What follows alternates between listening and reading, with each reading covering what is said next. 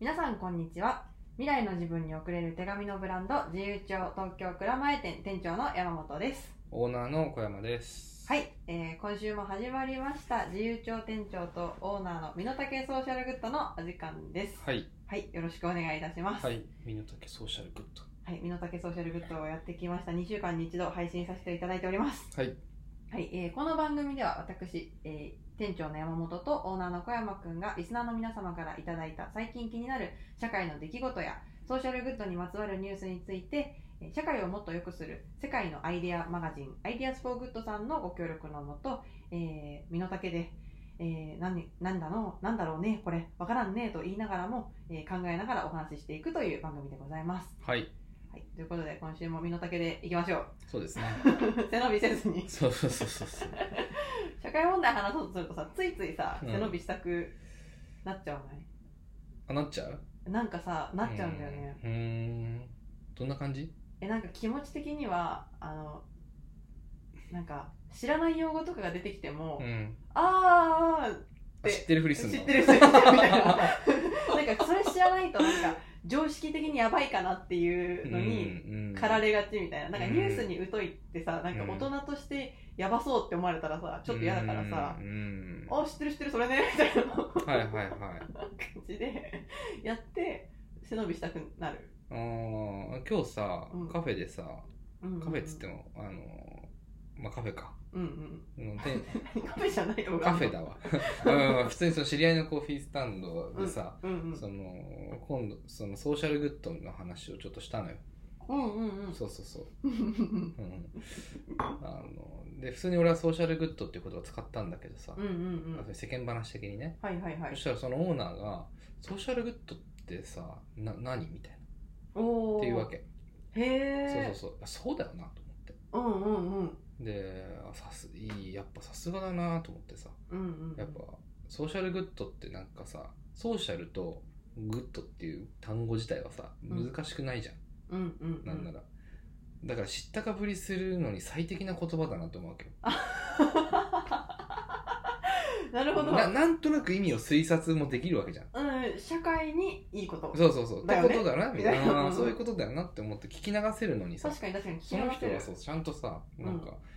じゃあしかもちゃんとなんか前置きもしたしね、その俺あんまそういうの疎くてさ、みたいな。おおソーシャルグッドっていうのはこうこういうことも言うみたいなことをさ聞いてくれてさーへえあそうていうかすすそうなんか見習う見習いたい姿勢だなと思いましたあそうだねうん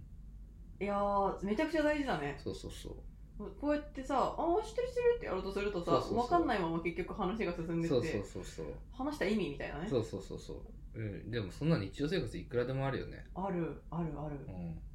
うん、うん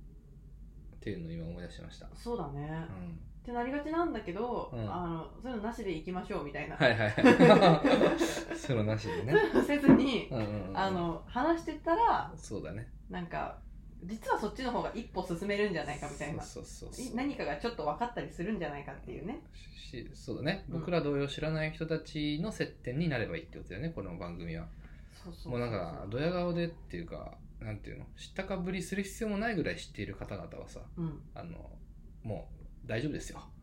なんかむしろちょっとゲストで教えてあほそうしいかそもうし教れないえてほしいぐらいのねそうそうそうそうそうだねはいはいそんな感じでやってる番組でございますはいはい皆様どうぞよろしくお願いしはいおます願いしますはい、なんか今週はどんな感じでしたこう2週間ブランクがあるというか配信から、そんなかうん、そんなにでしたかある感じですけどどうでした今週こここ最近はこう最近ね俺その質問されると思ってうんうんなんかあったんだよなと思ったんだ けど忘れちゃったんだよねさっき喋ることああこういうことあったなーみたいなうん、ことを言おうと思ったんだけどねそうだねそこまで私聞いたよねそうそうそうそう言 う言いたいなって思ったことあったんだけど、ん忘れちゃったなって言って、うんまあいっかってなって 今に至るんだけどねうんまあ今週もというかいろいろは思いましたよいろいろ思ったうん昨日は私たちあれですねあの9月の19日はインスタライブしましたねそれはああしましたしましたうんうんうん本紹介のインスタライブで、そうですねあのー結構「続ゆっくり急げはい」という本が結構なんか元そこかそこ起点でいろいろ話が始まってったようなインスタライブだったかなというふうに思っておりますけども、うんうんあの三角形のさを反対にした形うんうんうんがこれからなんじゃないかみたいうんうな、んうっんていう話とかありましてね何のことかこれ聞いてる方分からなくなっちゃうと思うんだけ ど、そうですねうん、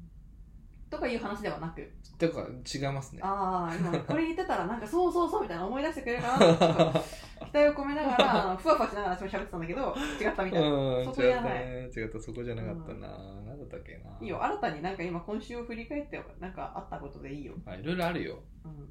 いろいろあるそれ結局覚えてないですよ。今週、うんあの一緒に喋ってた人が、 うんうんうん。そのねなんて言ったんだっけなこれ完全に身の丈ソーシャルあでも、まあ、さっきの話にも通ずるかもしれないかうん。あのー私おしゃべりするの好きなんですって言ったのへそのえ。人が、うんうんうん。ででもそれって結構よく聞く言葉だなとも思うんだけどうんうでん。も話すの好きみたいな。そうそうそうそううん喋、るの好きとかっておもうあるじゃん結うんうん構そういう人って、うんうん。いるじゃんって思ったんだけどでもよくよく考えるとで俺その人と喋った時すごい楽しかったねうんうんうんあー楽しかったっていうと、まあ、いろんな意味が含まれてるけどうんうん。う、んうんうん。まあ、心地よかったわけほうほうほうでそれは喋るということはさ話すことと聞くことじゃん簡単に言うとうんうんうん。キャッチボールして、うんでまあなんかその間も考えたりもするわけじゃんいろんなこと、うんうんうん。っていうのを全部含めて要するに思考と話すと聞くとうんなんだろうね、まあ、いろんなものを含めて喋るっていうことじゃんうんうんうん。で、も喋るの好きなんですよねってその例えばねうんいう言葉とうんうん。それが本当にそうなのかっていうのって本当にそうじゃない人いっぱいいるなと思ったの、なるほど。うん、会話じゃない場合がある。そうおしゃべりするの好きなんですって言ってる人の中にうんうは、んただ本当に話を聞くのが好きな人もいるしうんうんうん。それ自分はあんまる。喋らない、まあ、それをもってしておしゃべりと言ってるんだけどそのうん人うんは、うんで逆もしかりで、うんうんうん自分がめちゃめちゃ喋るうん。のが好きなな人がいるわけじゃん、ゃん。はいはいはいはい。でもそれを例えば俺はおしゃべりとは言わないし思わない思えないし、とかだから人によっておしゃべりという言葉の意味が違うわけじゃんあーでおしゃべりするの好きなんですって言確うんだけどかに確かにうんうんうんそれがマッチしてないことってめちゃめちゃいっぱいあるなと思ってうーんでその場合ってこれはよく良くも悪くもじゃないけどそのうんいい悪いじゃないよ、うんうんいい悪いじゃんゃなくて俺にとってはその人の言葉が嘘になるケースってめちゃめちゃあるなと思ったわけあ俺おしゃべりした今みたいなそうそうそうそう そうそうそうそうそうそうそうそうとかああみたいなこの人にとってのおしゃべりはそういう意味なんだねみたいなあるんだあーうんうんうけどんそれあんまり意識してなかったなと思って確かにおしゃべりっていう単語についてはあんまり考えたことなかったねそうそうでもその人とのおしゃべりはなんかおしゃべりするのが好きなんですって言われた時にうんあなんかすごくすんなり分かったっていうかさへえそれはな話した後に、うんなんかある程度話した後におしゃべりするの好きなんですっていう話になったの、あれはどっかのおしゃべりの中でおしゃべりするの好きなんですって言ってたんだと思うんだけどあー俺は一人で帰り道にうんおしゃべりするの楽しかったなと思って今日のおしゃべり楽しかあったんだそうってそうそうそうそうであの人はおしゃべりするのは好きなんですって言ってたらうんうん、言ってたからうんうんうんなんだろうね意味が同じなんていうかニュアンスっあーていうか感覚でだか確かに確かに、うんらこの人の言うおしゃべりは俺も好きだなって思ったわけあーなるほどなんかえコミュニケーションとおしゃべりってじゃあ似てる翔平君的にコミュニケーション取れる人とうんおしゃべりできる人みたいなコミュニケーションっていう言葉にするとうんうーんまあそうかなんかコミュニケーションじゃないおしゃべりはあるなみたいなふうに思った今聞いてあー私的にそのコミュニケーションっていうのがなんかお互いの話をちゃんと聞いうんて、うん話してうんなんか会話が進んでいくみたいなのが、うんうんおおしゃべりおっていうコミュニケーションっていう言葉はそういう意味で使うことがあるなって思って聞いてたんだけど、いや確かにねうん、だからそういう意味では本当のことを言っている人っていうのはうんうん実は少ないんじゃないかって思 ったわ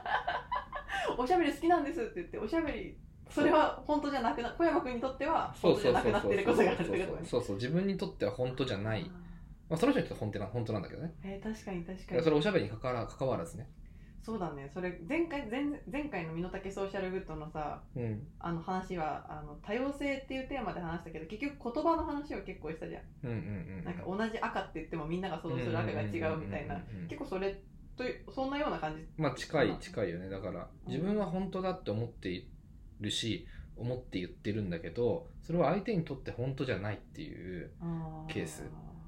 ことってめちゃめちゃいっぱいあるだろうしあるだろうなあるだろうなって思うしなんかそれを配慮して言ってくれてる人たちだあなたにとっての本当じゃないかもしれないけどねみたいな前提で喋ってうんうんうん私にとるってはみたいそなうそうそうでもそういうことができる人たちっていうのは多分すごく優しいんだろうなと思うけどあー優しいにつながるんだうんって思うかな思ったかな今へえどこが優しいのそれはあいもうは入るじゃんそれってあー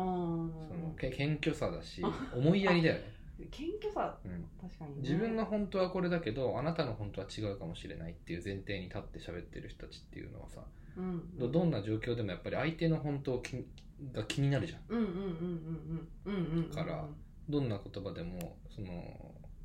まあそんなたわいもない話をしてる時にそこまで考えないけどさ、うんうんうんでもなんか心の節々で多分あるんだろうなって思うわけうんうーんうんう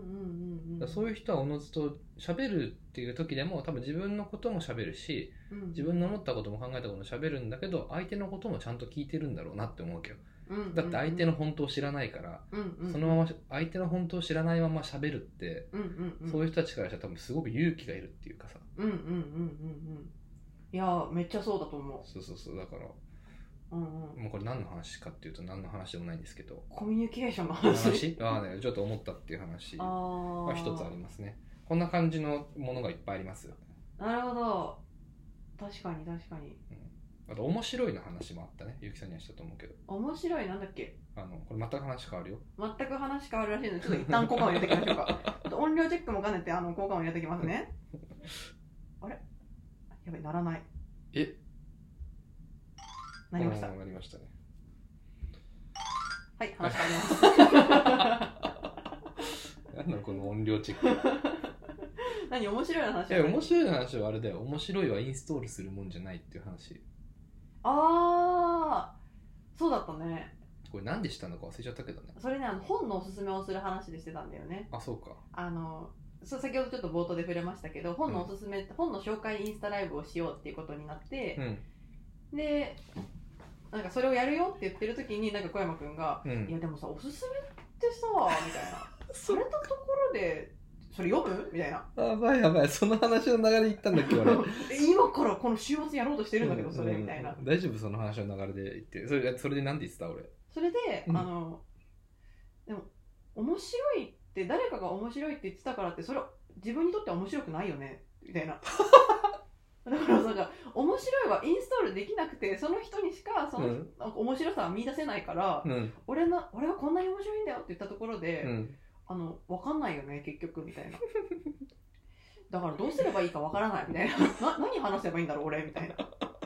そそのの人にとっての面白いは提供できないかもしれないみたいなこと言ってて、うん、でもなんかふーんって私は、うんそうだね流してうん喋らせたよ ね、いやそれでいいんだよだって全部そうだから、あ全部うん、そうか面白いも綺麗もさそうなかんかそう美味いしいも美味しくないもそうかさそうか結局食べ美味しいとか分かりやすいよねうんそうだねめちゃくちゃ美味しいって翔平君が言ったところでうんいや私そもそもあんこ嫌いやしみたいになったらさそうそうだね私にとっては美味しくないから、うんそその美味しいを食べなきゃ分かんないもんねそうそうそうそうっうだねていう面白いっていうのは誰かが面白いって言ってたからってうん面白いものでもないし、うんみたいな話だったよねあまあ近い近いうんうんななんだったっけえ覚えてなかったっけあなんか本当そのそれをさちょっと簡単に言うと面白いっていうものが目の前にあってうんうんうなんかそれを食べればみんな面白いを か感じれるみたいなことじゃないとうんうんういんううん話だっていう話そうだねそうだねうんうん世界にあるのは目の前にあるのは現実世界にあるのは事象だけで、うんうん物事だけでそれを取り込んでみ見て聞いて感じてうんうなんかして食べてもそうだしね、うんうんしてでその中で自分の中になんつうか生まれるものが面白いだから面白いを生成してんのはん永遠に絶対自分みたいな状態、うんうんうんうん誰かが生成した面白いっていうものをうんうんなんか自分が食べれば自分の中に面白いが取り込まれるのかって言ったら違うみたい な。じゃなくてマジでそうだよねうんうんうんうん、面白いって言ってるっていうことはあり得るけど、うん面白いそのものをなんだろうな面白さというものを外から外付けでインストールするみたいな感覚じゃないよな面白いってっていう話だねうんうんうんうんうんそれなんか今日書いてた昨日か書いてた今朝の落書きになんか似てる気がしてたそんなこと書いたっけ 俺あの今朝の落書きっていうのはこの小山くんが毎日エッセイを書いていてですね、はいそのエッセイのまあコーナーの名前が今朝の落書きなんだけど、うんなんかあれは人生に意味なんてないみたいなお話だっったと思ってるんだけど、はいはいはい意味はもともとついてないよねそりゃみたいな、はいはいはいでなんか意味がないって分かった上でうん結局だから誰かがつけてくれた意味はないからうんなんかそれに自分で見よ見よ意味を見つけるのか、うん面白くするのかうんなんかまあ自由じゃないみたいなうんうん話だったなって思ってるんだけど、うんうんそしたらなんかもう意味ないんだよってさ先に言われたらさ、うんうん結構吹っ切れるなって思った私はすごい前向きな話でいいなって思ったんだけどへえそうあそうですかあでも意味ないんだだみたいなもう意味ないベースなんだこれみたいな はいはいはいでその中でじゃあ面白いが見つけれたら私天才じゃないみたいな そうだね、でも確かにそうだ。確かにね。そうそうそう一面白いを今日見つけれたことはもうすごいことじゃんみたいなうんうんうんしなんかこれまでの日々を楽しいと思えてたんだったらそれすごい良かったことじゃんみたういな、っん。て思ったのとなんか似てるなと思いました、うん。なるほどね。いや、人生に意味なんてないってさ、うんそのなんか友達が前すごい言ってたわけ。うんで、俺その時さ、そんなバカな話あるかと思ったのね。うんうんうんあんま共感できなかったの。うんうんうんうんうんへ え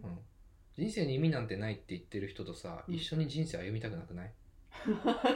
っかうそっかん大げさな話。うんうんうんまあ、かんだから人生に意味なんてないって言ってる人と、うんうんなんか一緒にご飯食べてる俺は、こんこなんかこれ意味ないみたいな。ああそうだね確かにとら人生に意味なんてないのを文面のまま捉えると結構絶望的な言葉に聞こえるかもしれないそうそうそうそうそうそうだねそうそう。だから人生に意味なん意味なんてないっていう うんうん言葉自体ってものすごく強い言葉じゃうんうんうんうんん。だからなんかものすごく、うーん、なんだろうな、こう怖い言葉だなって思うし。あー、そっかそうそうそうそう。確かに気をつけて言わなきゃいけないなそうそう。でもだって人生に意味なんてないっていう言葉に意味が宿るのってその後に続く言葉たちがあるからだからね。そっかそっかそっかそうだねそう。人生に意味なんてないって言ってるだけだ。それはもうただのなんかネガティブキャンペーン以外の何者でもないうんうんうんうんから、あれなんだけど。そっかもともとついてる意味なんてないみたいなもともと与えられてる意味はないかもしれないみたいなうんうんうん。でもつけれるんじゃないみたいなあだからそこに面白いも悲しいもそもそも色付けされてた状態で物事は生まれてこないし、うんうんあー神羅万象そうんうんうんうんうなんだよね、そうだうねん、みんなが生殖活動とか,、うんなんかそのより長く生きながらえるみたいなうんあーなんか本能うんとかと共にさ育ってってるだけだからうんうんうんで僕らは生まれ落ちてるだけだから,、うんなんかそこに喜び悲しみみたいなものをつけてるのはその一人一人の人間なわけであって。うんうんうんだからそういう意味でそもそもの人生にというか神羅万象に意味はないんだよねうんうんうんうん意味をつけようとしてるのは人間だからさ、うんうんうん結局もしくはどそうだね動物たちも何かしらの意味をつけて、うんその動いていくわけだけど、うんでも彼らも一個体として考えた時にさし死んだらもうその後に僕らはその後を見れないから現状うんうんうのん状態だと、うんうん現状だとねだから結局そこで終わっちゃうから僕らの、うん主観とか意識というものはうんうん受け継がれていかない、まあトランセンデンスって映画があったけど受け継がれていく、そうなんまだあ自分の意識をうんパソコンとかその、えーオンラインにうんアップロードすることによって、へーうん自分は死ななくなる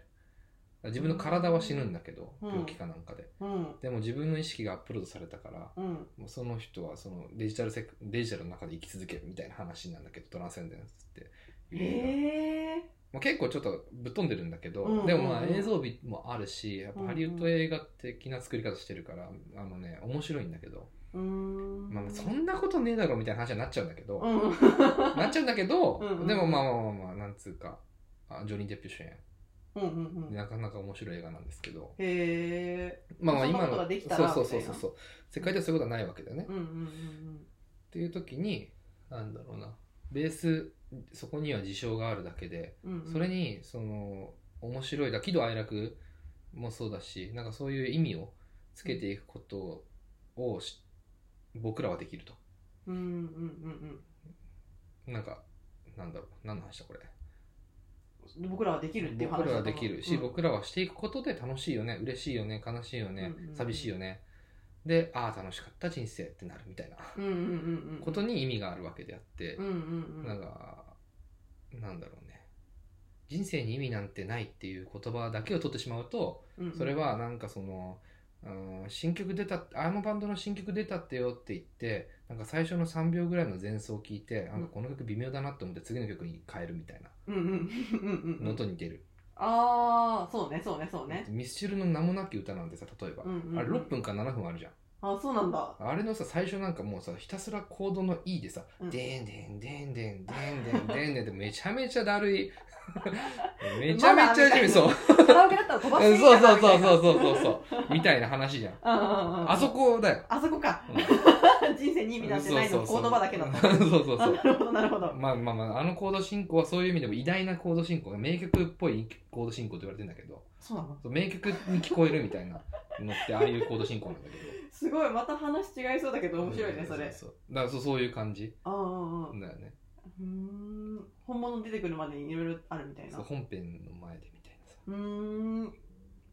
そうですかさだと思いますよそんな今週でしたかはいそそんな感じでんなした今 週であの映画館で映画見る時の最初のあのさ予告編めっちゃあるじゃんうんうんうんうんあのあれでもあの感じだよねあー人生に意味なんてないっつってさ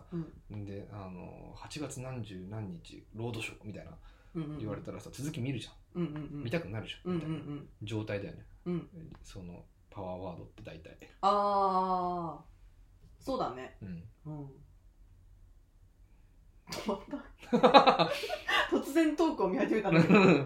以上、うんうんうんはい なんか久しぶりかもねこの「身の丈ソーシャルグッド」でこういうパートあんまなかったからね そうだよねうんうんちょっとでもやってみたああいつも通りにする感じにね、はいいやーでもそうだなコミュニケーションの話とかはなんかマジでまさにそう思うなうんはいまあねえー、全然関係ないわけなんですけど今のところはい。 いやいや、今回の関係あるかもよ。関係あるかもしれないよねそうだよ本当にだって全てのものは抽象化すれば一つになるもん ね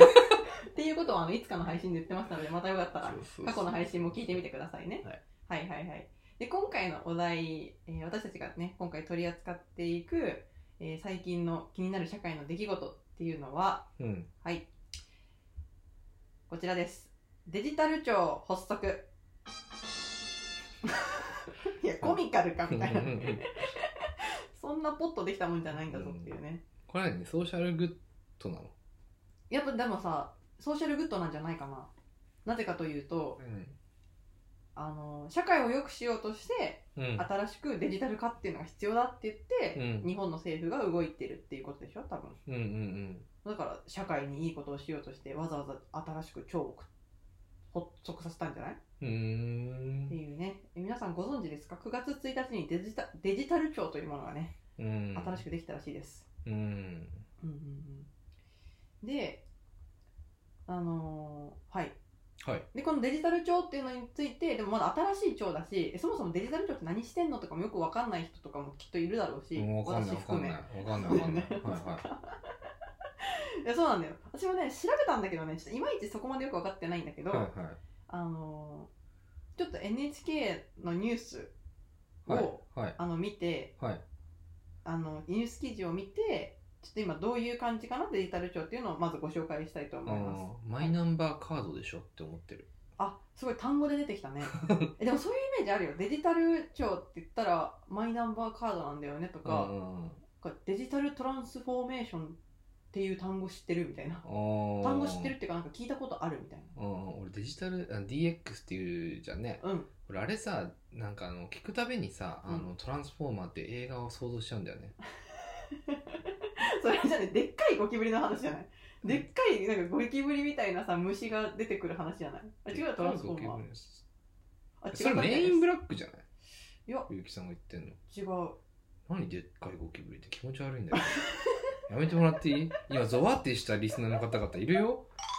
ちゃんとダメだよ失礼いたしましたそうそうそうごめんんなさいごめんなさい、うんそっかそっかごめんごめん私の中では別にそんなにゾワッとするワードじゃなかったからさうんうんうん それはそれでどういうことだよっていう回が始まっちゃうからさそれはごめんごめんごうめんごめん、んなんだっけトランスフォーマ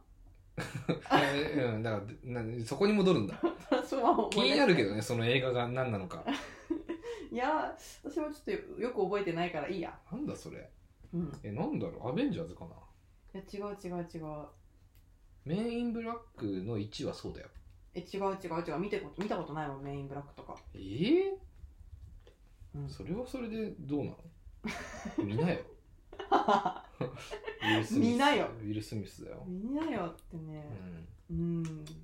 デジタルトランスフォーメーションとはちなみに DX って訳すらしいですこれはい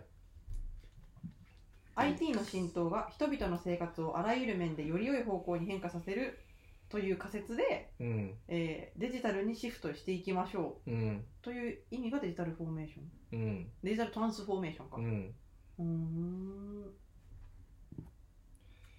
はいはい、だからでそういうなんか単語とかでしかねイメージないよねっていうあんま結局何なんだっけってなりなりがち、うんうんうん、で結局何なのはいちょっと待ってくださいねえなぜデジタル庁ができたのかきっかけは新型コロナウイルスをめぐる対応だったらしいんですよきっかけうんえそうなのって書いてあるこれには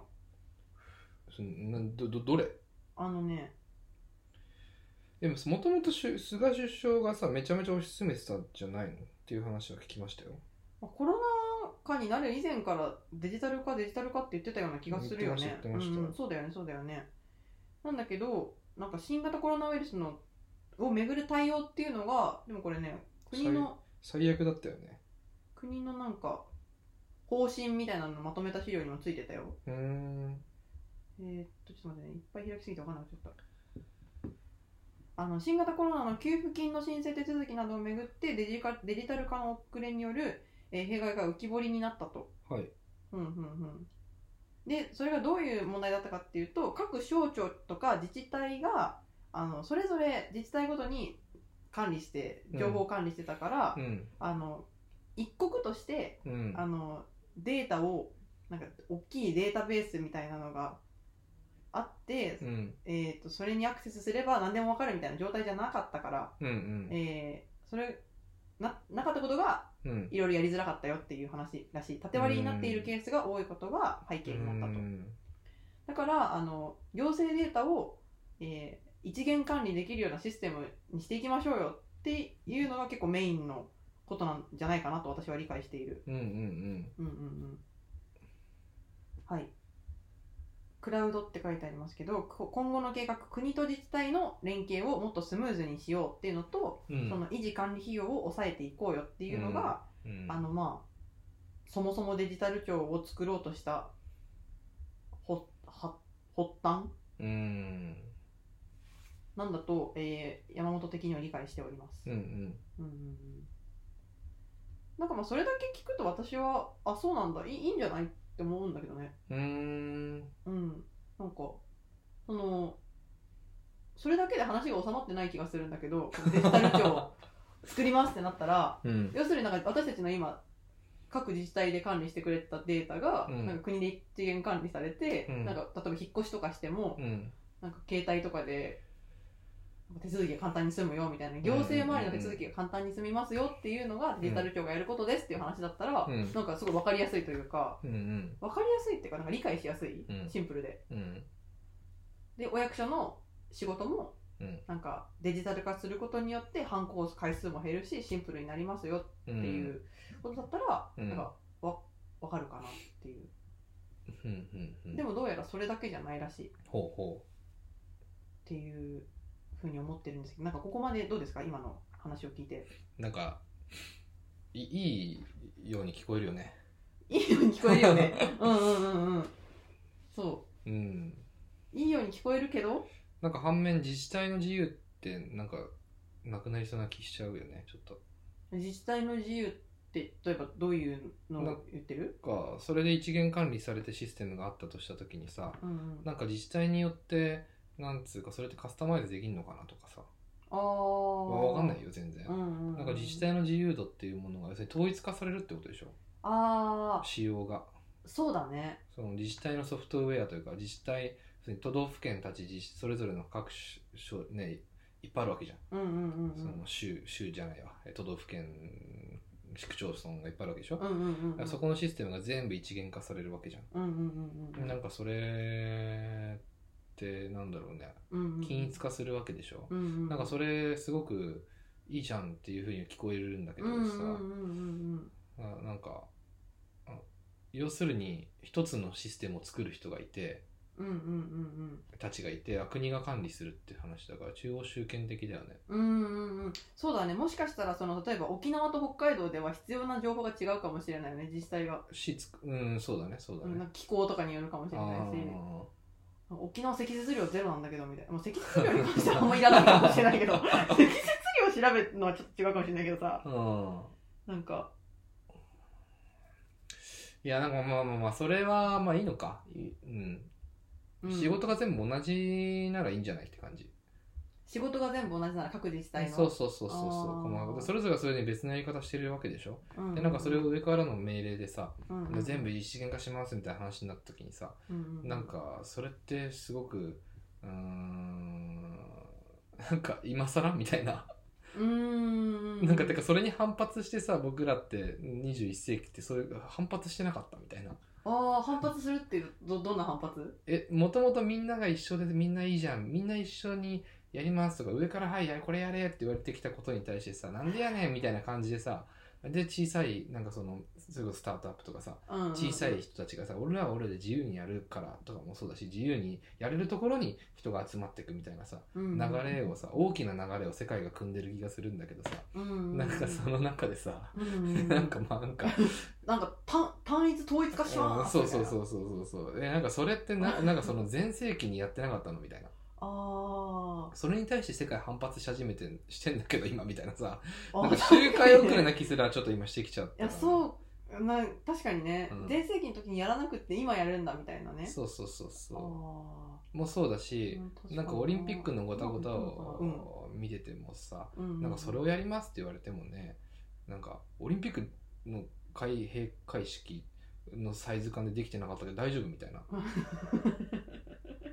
縦割りじゃなくてみたいな話でしょだってそうだねあんなん全部縦割りじゃん完全にあー企業が別々のいろんな企業がいてでいろんなところから集まった人たちが俺組織委員会になっててみたいなでも組織委員会に組織委員会の長い歴史があってみたいなうわーえーえーみたいになってるのをさ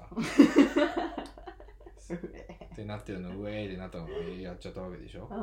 多多分あんまみんなすもうもうオリンピックのことあんま喋ってないしさ、い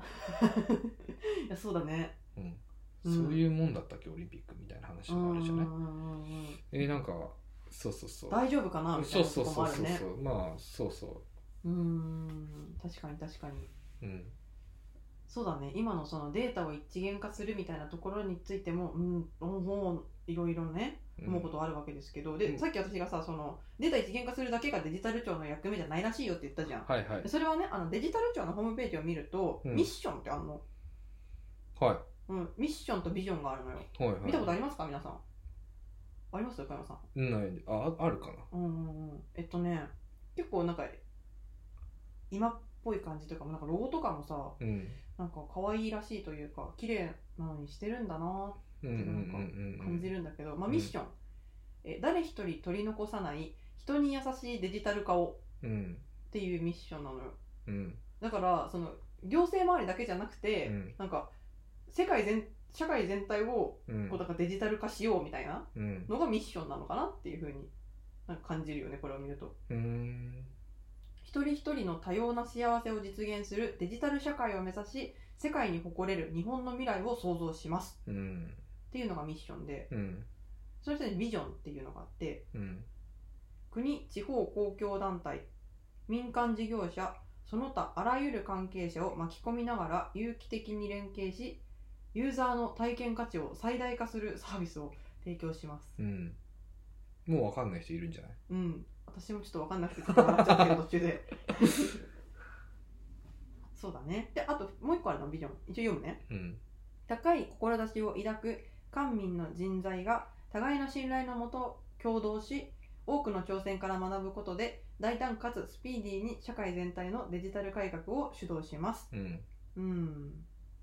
っていうのがあのガバメント・アズ・ア・サービスっていうのとガバメント・アズ・ア・スタートアップっていううん言葉で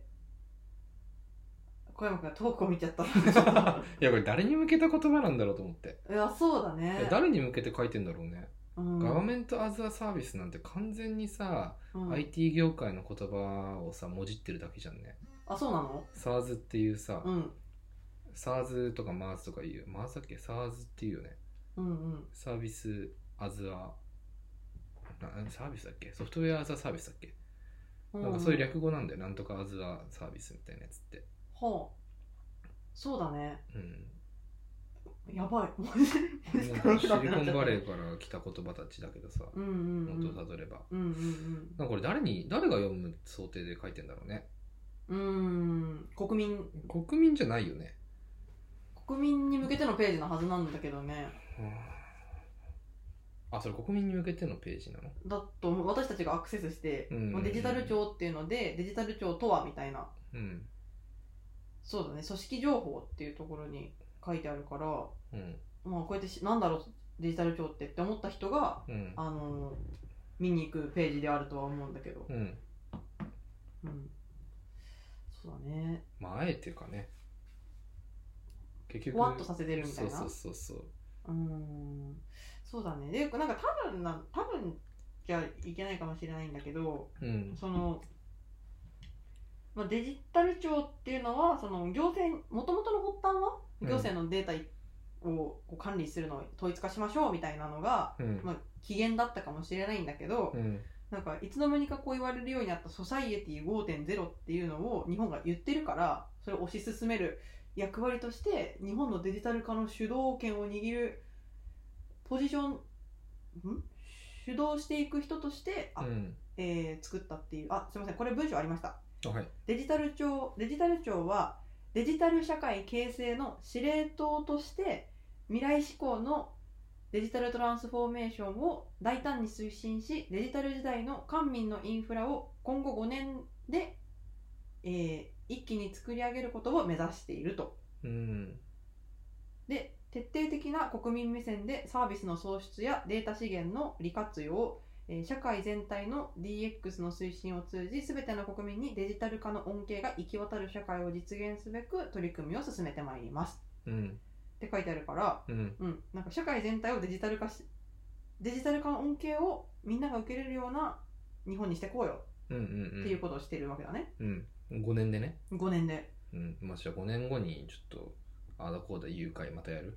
そうだねそれはそれで面白そうだねいやそそうもうそうなんかうんうんうんそうだねうん、っていうことを今日本はしようとしてるらしいよっていう、うーんそんな中で生きてますわうんうんなんかとりあえずさうん、うん、ちょっとすごい個人的なこれはもう完全に個人的な意見だけどさはいなんかさあのーいいこと言ってるじゃん うんうんいいこと言 ってると思うんだよ、うんっていうかさ、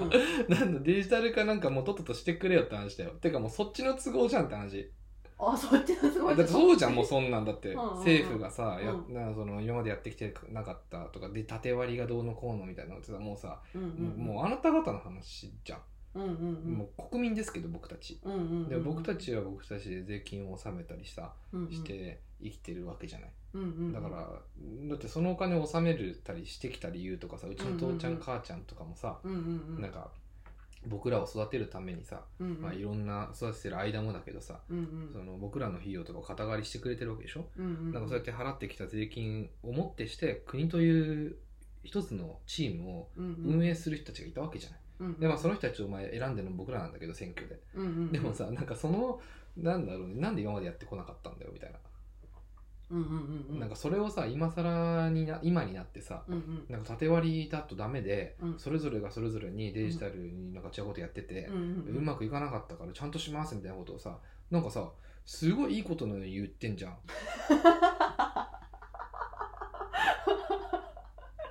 あ確かに、うんなんかそうだねえなんかさ間違ってたっていうことをさなんか良くなかったみたいなうんうんうんことをさ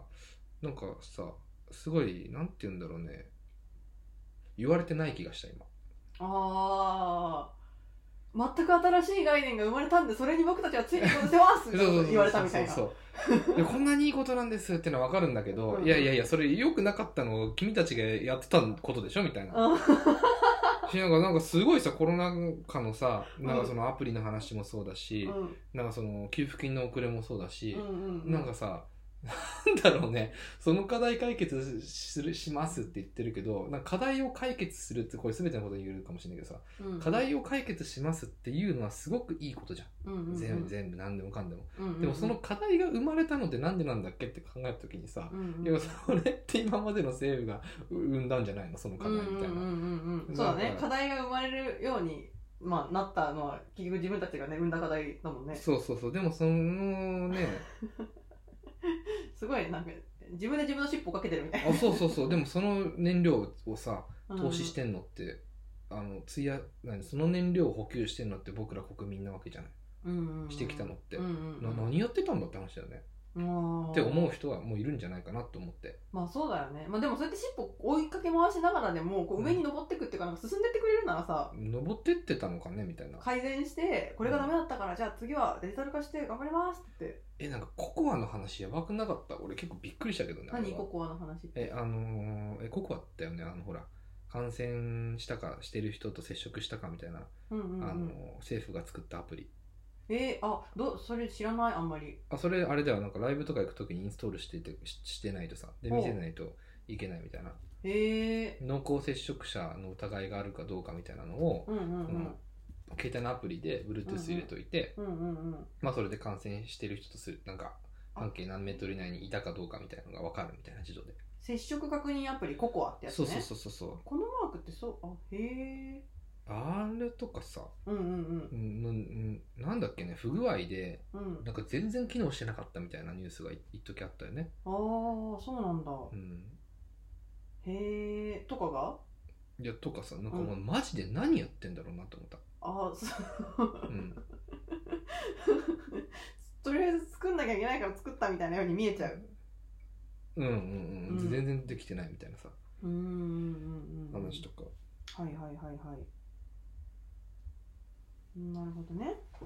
あるじゃんうんうんうんはいっうん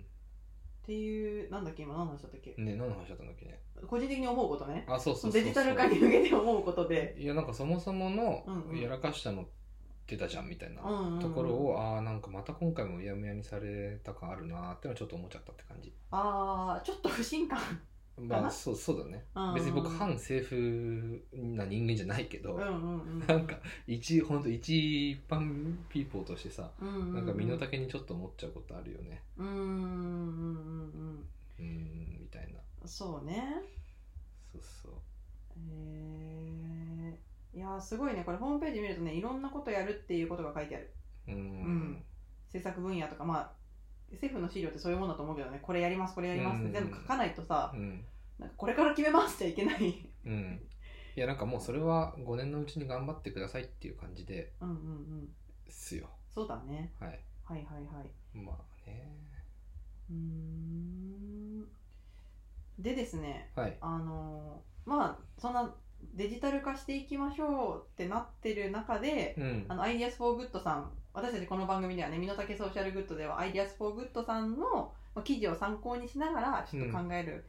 あのきっかけにねうあのんアイデアス・フォー・グッドさんの記事を使わせていただいたりっていうこともしてるわけなんですけど、はいうんうんうん、これがねあのーちょっと待ってね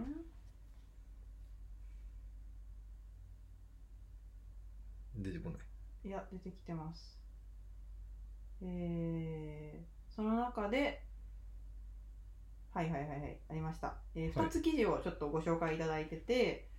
え1つ目の記事は「えーデジタル化は人を幸せにするか」うんデジタル先進国エストニアに学ぶ、えービジョンと信頼の大切さうーんという記事と、うんえー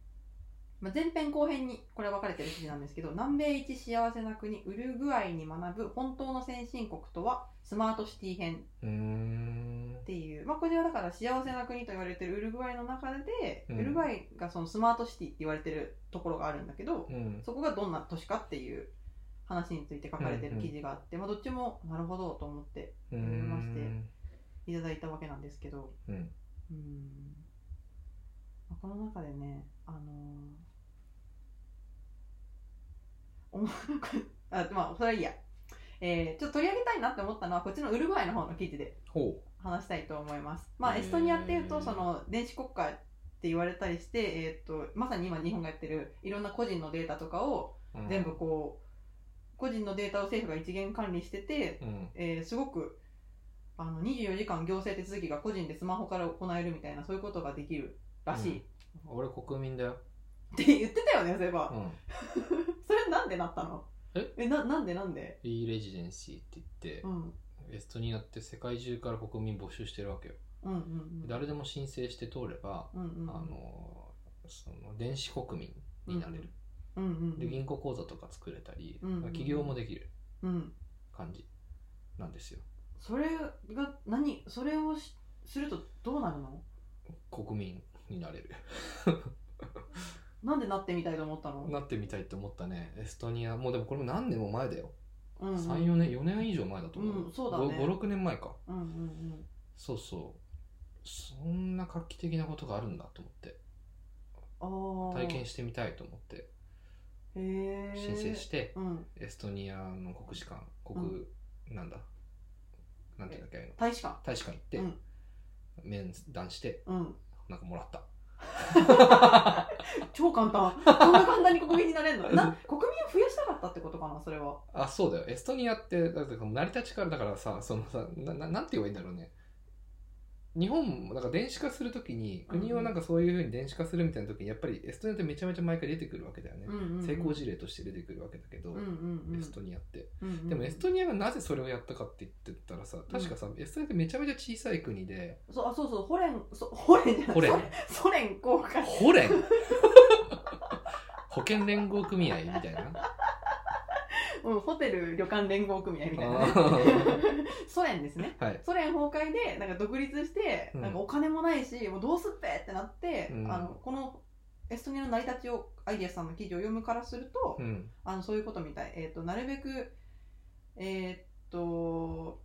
業務効率化とかうんあのコスト削減のために電子化した方が国作り立て直しやすいんじゃないかってことで電子化したっていうふうに書いてある、成り立ちの中になんか歴史的にだからせ戦争が絶えないとうんうんうんいうせ時代があったと、うんうんうんでその時にでもえそれってめちゃめちゃなんか国小さいし資源も少ないし、うんうん僕らってこの土地を占領されたら国なくなるよねみたいな恐怖感もあって、うんうんうんでそこからじゃあもう電子上デジタル上に国作っとけばうん土地を占領されてもエストニアという国なくならないじゃんみたいなっ何それすごいねていうところがあったって話俺はどっかで読んだんだけど。へえうんうんでも書かれてないだけでそういうのもあったのかもしれないようんうんうんだねからそういう成り立ちがあってだうかんうらんあのエストニアっていう国は電子国家になってて、電子国家ってそれが何って感じうんすごういんねうんすごいでだしでもエストニアって結構いろんなさあの有名なベンチャー輩出しててさそそれも面白いんだよね国民性としてさ要するにあのー国がなくなっても成り立つようなだからそういうのをすごい意識した系のサービスすごいいっぱい出てんだよねほうあ何のスカイプとかさ、うんうんスカイプの創業者たちってエストニアだよねあへれーえそれは電子国民ってこと電子国民でエスト違ニアう違うのも国になったうのエストニア在住の人たちだと思うよへエストニア出身の人たちだと思うよ。身へバイトがえ確か。うんうんうんとかトラ今のなんかトランスファーワイズもそうじゃないなんかその送金のさ国際的な送金系のベンチャーもエストニアだしあと俺が好きなのはへーテレポートっていう、はいはいはい世界中の都市のうんそのなんかあの生活費とかあ自分がそのデジタル要するにノマド的な働き方をできるとしたらうんで世界中どこでも働けるみたいな人向けのうん住みたい都市を探すサービスがあったんだけどうんうんうん買収されてまだあんのかなうんうんすごいあるいや一時期見てたんだけど、うんうん自分の年収こんぐらいで、うんうんうん自分の職業 IT エンジニアのとかウェブのエンジニアでみたいな、うんうんうんで今の年収こんぐらいで住んでるとここんぐらいでこういうそのクオリティオブライフじゃないけどなんていうの生活水準と似たような、うんうんうんで海が近くてとかチェックボックスがあって、うんうんうんうんでそれで検索したら自分におすすめの世界中の都市が出てくるっていう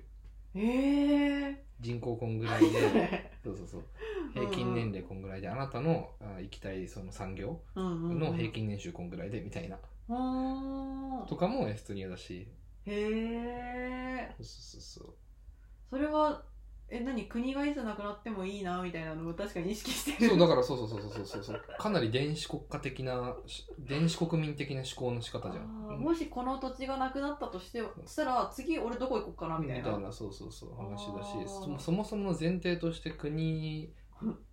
に対するそのリアリティのある国というものに対するうん考え方が、あと捉え方が全然違うよね、うーんみたいなあんま貴族意識薄そうだねなんかそうなまあその土地に対する貴族意識はそうだよね、っていう話はエストニアにありますねへえだからそういうところからのさそれをなんつうか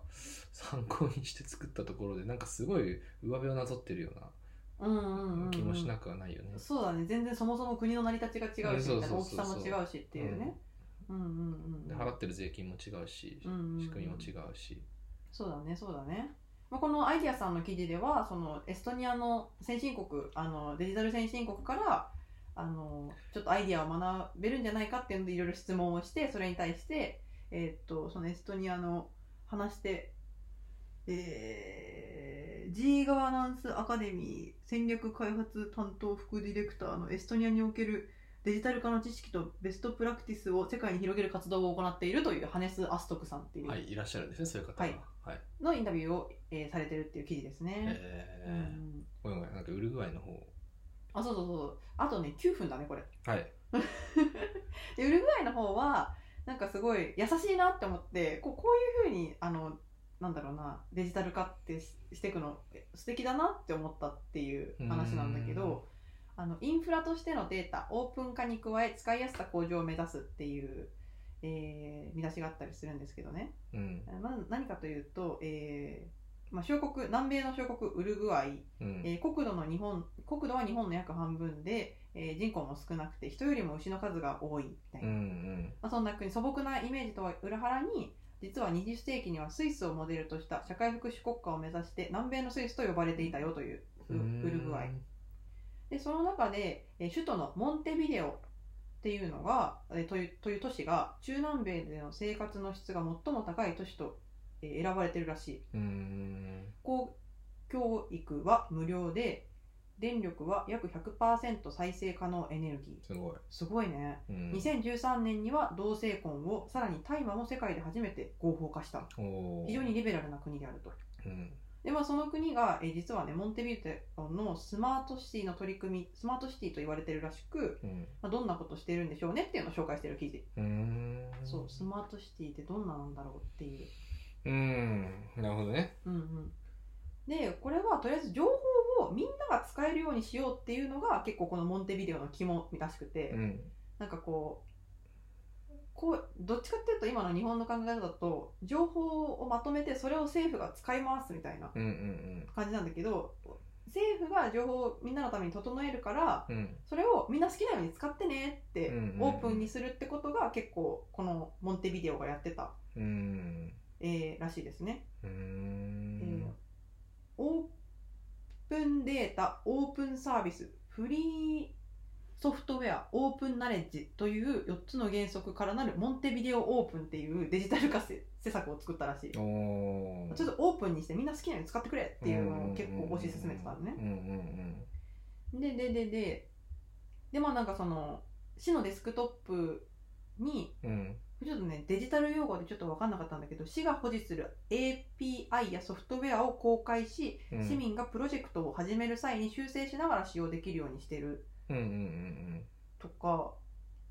なんか、その、あれだよね、要するに、市が使ってるデータをもっと一般の人たちがアクセスしやすいようにデジタル面でも整えたっていうことかなってこれ理解してうるんだんあけどそうだと思うようんうんうんうん。っていうのをしてますと。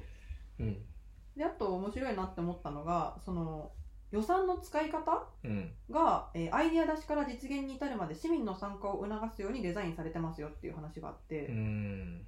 でどういうことかっていうとこんだけまあ情報をオープンにしてるからこの情報を使ってみんな何やりたいっていうのを公募するんだってうんで市民が提案して、えー選ばれたやつに実際700万円近くの予算がついてうん一緒にやっていきましょうよっていうので、うんいろいろと、えー実現されてる、うんえーなんだろうな公園に水道を作るとか、うんまあ、全然デジタル関係ないかもしれないんだけど、えーっと、ものを実際に実践していると。うん市民の参加予算っていうものをそもそも設けてて、うん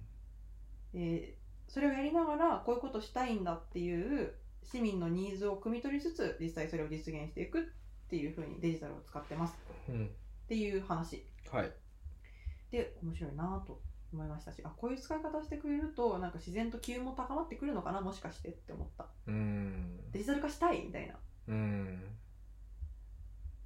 という記事がありました教育が気になりますね教育デジタルがそんなにオープンになってたとしてもデジタル使える人たちがいた普通にいないとさうんうん、うそんなん成り立たないじゃん、あーうんだからなんか市民としてのプログラミングとかデジタルに対するうんうんリテラシーめちゃめちゃ高いのかなって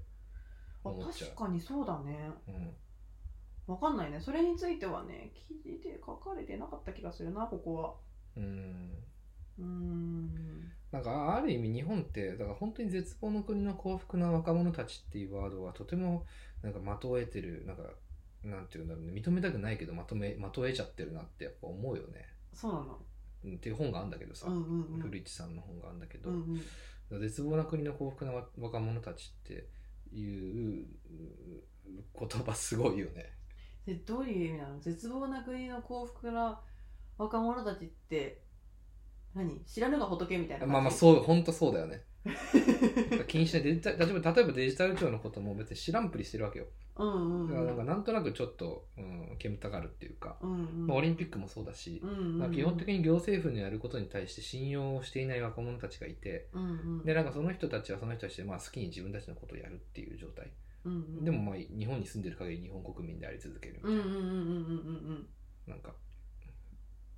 そういう状態、そうだねうん、でなんかその話的にさそのデジタル庁の話とかなんか未来っていう言葉が出てきたじゃない、うんうんいやなんか未来をなんかさなんだろうな未来って言っちゃったよと思ったけどさうん あ入れてきちゃったと思っただって未来を作るって言った瞬間に今の人たちを置いてけぼりにするっていう話にもななるじゃん、ほうほうほうほうほうん、なんだろうその教育の話にもなるけどさううんうんだからじゃあなんか今生きているそのデジタルに取り残されちゃってるっていうか追いつけいないスマホを使えてる70歳以上の人たちがどのぐらいいるのかっていうの分かんないけどさ、うんうんまあ、うちのじいちゃんばあちゃんとか見てるとさ使えないわけよガラケーは使えたけど、スマホになった瞬間瞬間に使えないと、じゃあおばあちゃんたちのためにガラケーを買いに行こうって俺と弟はさ、ゃん家電量販店に行く行くわけよ、うんうんだからさもうガラケー売ってないのね、うーん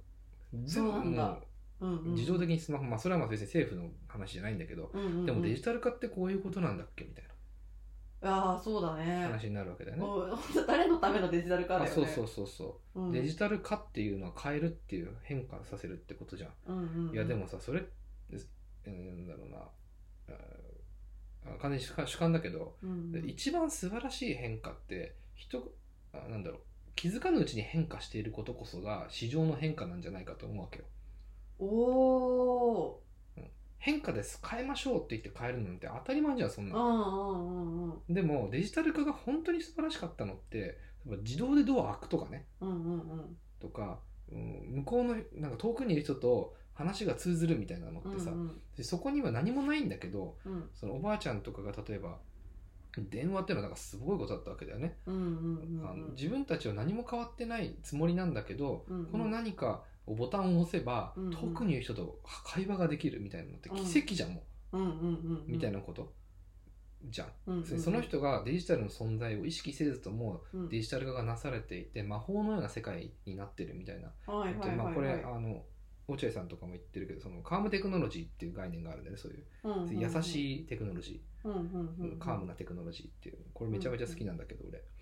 なだからこうそのテクノロジーがそこにあることを意識させることなく使い手がテクノロジーを使用できるっていう状態こそがテクノロジーの目指すものというかうんうん、なんじゃないかみたいな話があってななんかさそうそういう話じゃんにしないとうん、また俺らだってあの俺らが708090みたいになった時にうん